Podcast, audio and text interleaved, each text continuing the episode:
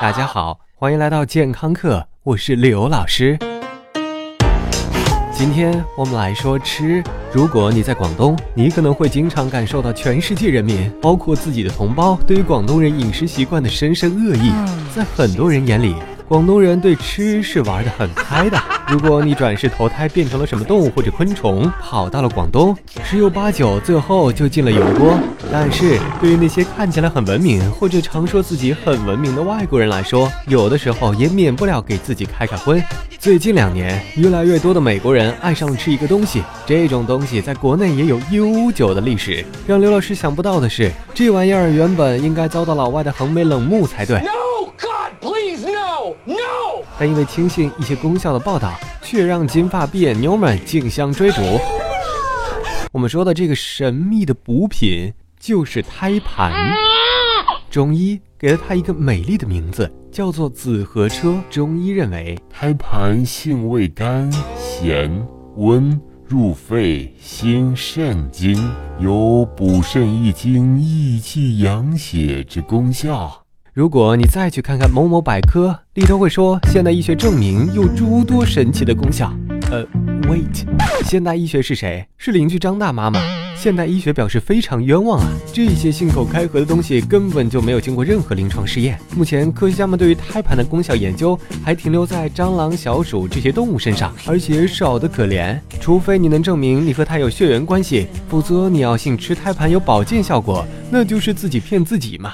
老师，胎盘究竟是什么呢？顾名思义，胎盘就是装胎儿的盘子。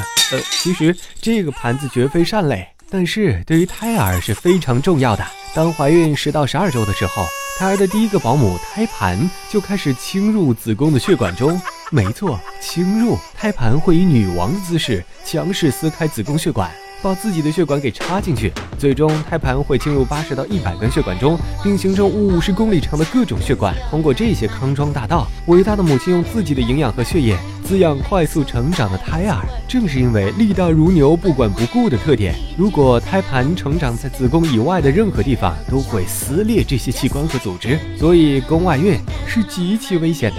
你知道吗？胎盘的作用既是婴儿的食堂，又是婴儿的厕所，还是婴儿的防化服和净化器，吃喝拉撒都在这里。最重要的功能之一就是阻挡外来的重金属，比如铬和铅等等，还要阻挡病毒等一切会伤害胎儿的东西。所以胎盘是一个很厉害，当然也是很神圣的东西。这位叫做现代医学的老兄真正想说的是，当胎盘完成了自己的使命之后，请让它化作尘土吧，别往嘴里塞。根据最新研究，吃下胎盘对人体没有任何好处，反而有可能接触大量激素的风险。胎盘在伴随胎儿生长的不同阶段，会分泌或者帮助合成不同的激素。如果你嫌弃自己还没有变成绿巨人，而且必须要多吃激素的话，那也无可厚非。如果你不想天天顶着绿色的粉底上班，那就得悠着点。体外摄入激素，没病咱们是绝对不推荐的。遗憾的是，人类对于这个最重要的器官还是最不了解的，有待科学家们进行更多的临床试验。不过有些人不吃人胎盘，而吃羊胎盘，俗称羊胎素。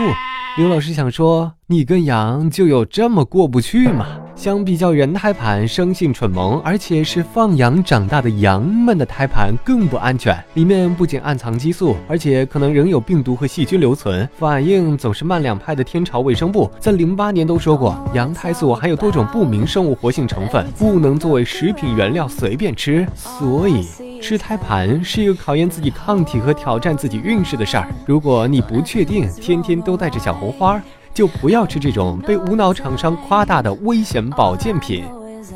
感谢收听，回见。